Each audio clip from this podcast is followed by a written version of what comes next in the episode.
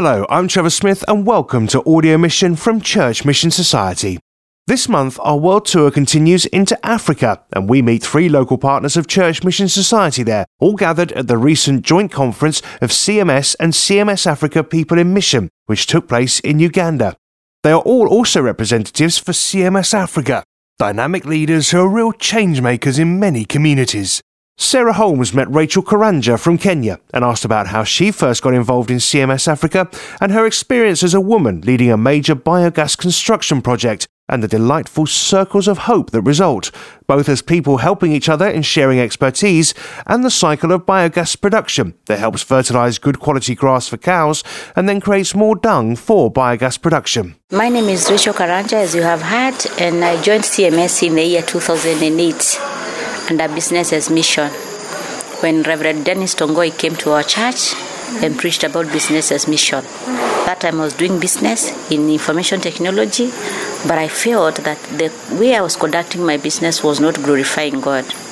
So after Dennis spoke about business as mission, I asked him if I can have more information about business as mission, and that is when he invited me to Church Mission Society so that I can learn more. From that time, 2000, the year 2008, I left my business, IT business, joined CMS so that I could conduct, if I were to start another business, I would start it with biblically, it would be a biblically based business with biblical foundations. After that is that is when Dennis appointed me to do a project in Machakos. That is uh, environmental conservation project, and uh, which was biogas installation of biogas in Machakos, and I was under the leadership of uh, Bishop Kanuku in Machakos. Uh, we had uh, the technicians from India, and uh, it was supported from the UK. And uh, it was a very hard project because this was something that is was meant to be. It was like men are the ones who are supposed to do such a project because it was construction but I have no idea why Dennis Tongoi thought I could do it. So I went with a lot of uh, positive mental attitude. And uh, the Indians could not understand English, the native language, or even Kiswahili. But uh, by the grace of God, we were able to coordinate. Through God's wisdom, we were able to name things and we worked it out. And within no time, in about uh, two years, also we had about 21 biogas units constructed and done. And uh, we had trained people on uh, farming God's way and had practiced. And then in the year 2011 we had uh, the project graced by the former bishop of canterbury uh, uh, Rowan Williams. So he came to visit Machakos, and we really thank God because he graced the occasion and we were the, the, the occasion, and we were very happy for his visit because we also felt that God is doing something and communities are being transformed through the project. And how did they react to having a woman in charge?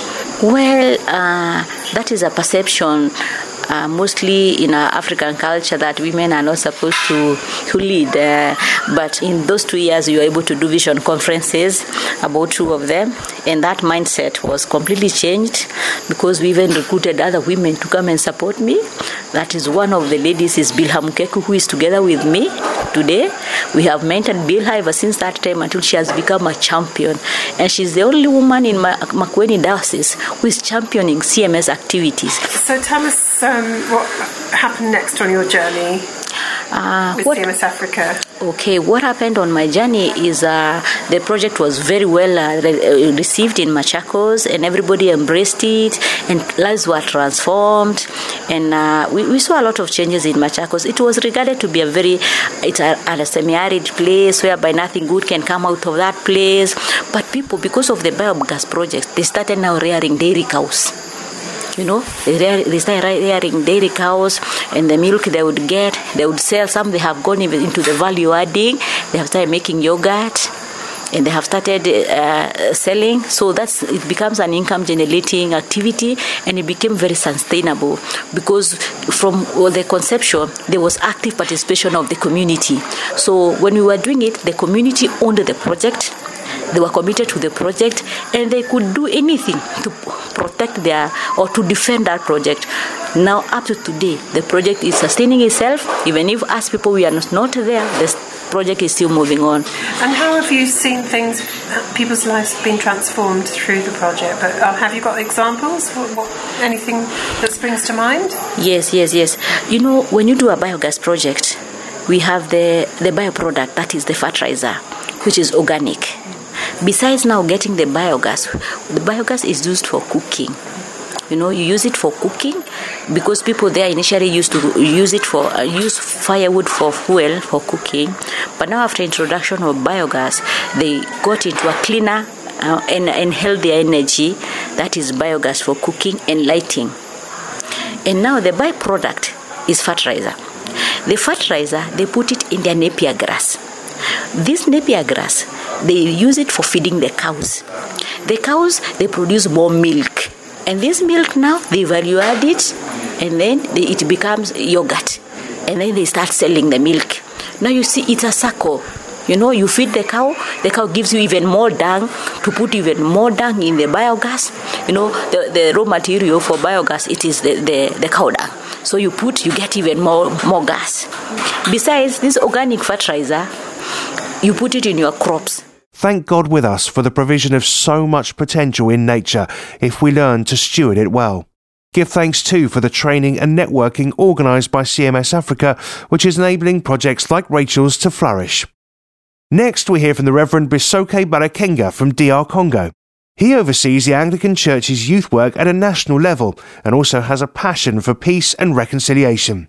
He told Sarah Holmes about a new Peace and Reconciliation Centre being built in Bunia. The centre is there. We have gotten a land, a big portion of land, which can help us to build our centre very well. Then it will be a place where the young people can come and then enjoy and relax. Then the building, not yet. We are building something like a hangar, which is helping now 140 uh, ladies who are coming there. Now also even the boys are coming. Many the of the ladies. It's okay. You say the ladies, but tell me a little about them. Yeah, the ladies we can say there's the, the young woman we can say those are uh, 17 years, 15 years, 12 years, even 7 years old. The ladies who are coming there because many of them have been suffering with the culture because parents are not sending them to school. Then they say they have to wait for getting a husband, but there are no husband who are coming there. But many of them have been raped. They gotten children without planning. Now they are there. We're taking care of them then even the boys who are coming also there to learn. Then for us we're teaching them the word of god. Then we are teaching them the agriculture things as well. We have a place where we grow some potatoes which they they come there. We teach them something to do like a garden. Then uh, those things helping them to sell them out the sweet potatoes even they are getting food for their family. What's your biggest challenge in your mission yes my big challenge is about uh, the war sometime in the country. Then also sometime lack of uh, fund for some time which is really a big challenges for me. Because when we don't have that fund for traveling you know congo you must you need to fly. Then it's very expensive sometime. And uh, this is the challenge i'm facing. If you could kind of um, dream your biggest dream hmm. what would that be for your ministry yeah, my ministry, uh, big dream is to build uh, the center in each diocese. This is what I start one in Bunya because I can see the church the way we have a church in Congo. The young people is like they are not really having a hundred percent freedom of having their center where they can even themselves manage. Also, it can have uh, can generate some some uh, some money for the faction. This is the big uh, dream which I have. If God can help me before my retirement if I can help in each diocese because we have a nine diocese if each diocese can build a center for the young people. And what's the church the situation with the church of congo um, at the moment? Yeah at least now is okay. Church is uh, doing well only there is a lot of things to do because many people are really traumatized there is really a lot of uh, things happening on the women. Many of them are traumatized. Many are widows. Many are orphan. Then many have been having problem with the husband. Then uh, really, the church is doing well, doing its best, but uh, we need to work more in order to help. Really, we need that, that prayer for peace. Mm. is most important for us because that side of northeast of Congo still have some some problems. Mm. Yeah. Do you worry about safety and yeah, but you know, our work is God who protecting us, but people are suffering a lot. Yeah, it's some of our worry, but God is in control because I know God is there. God will bring peace to us. Tell me about being a local partner. You used to be a Timothy partner with yeah, Mission Society. Yeah, yeah, yeah. Local partner, and you know. Yeah, yeah, yeah. Um, but what does that mean for you? Since I've been in, I think that uh, local mission partner now is about six years. Oh, my maybe five years, maybe five years. I think so. Uh, and I'm ra- for you, for you. Yes, mm. I'm really happy. Then uh, it connects me with many people. Then also I have a lot of people to pray for the work I'm doing mm. in Africa, in Europe, in America, in everywhere. That will give me a lot of security. Then it makes me happy that uh, I'm doing God's work. Mm. Now we are familiar being a missionary because a long time ago we knew only the missionary was the white people, not the black people. Now it let the church in Africa to encourage more of saying, oh, African can be also a missionary. That's a very good thing. Now it's better for us to think beyond that one. What African will do now? Now, yes, yeah. What African will do now next? Bisoke Balakenga with a pertinent question. Where will God's mission call lead our African sisters and brothers next? For our last interview from Africa, our International Mission Director Paul Thaxter talks to a local partner of Church Mission Society called to the Muslim majority Garissa region of eastern Kenya, a region he knew by reputation but thought there was no way he would ever live there. God called me into that ministry and uh, God prepared for me an avenue. I went and trained uh, as a missionary because that was the vision God had given to me. And after training, we were told to pray that God may enable those who send us to send us where God wants us to be. Ah. And that is why I, I, arrived, I, I arrived there. When I went there, what happened was I just felt the peace of God. People asked me, You are going to Garissa. It's a bad place. But now, me reaching there, the peace of God was re- resting upon my life. And why did they say it was a bad place? What were they trying to say? They were t- saying that because there were this group of Al Shabaab attacking people on the way as you go. So it was that you were escorted by the police, otherwise, you could not reach. And so it, it's a, a, place of possible terrorist attack, like the university yes. that was attacked there with 180 people uh, killed, wasn't it? Yes, yes, people were killed. And by that time, my wife was there. Me, I had come back home. I was rang that morning that that is what was what had happened, mm. and my wife told me, and we began to pray, and uh, we began to, to although it, it, it was, we were panicking, but we were still asking the Lord to help us to know what to do.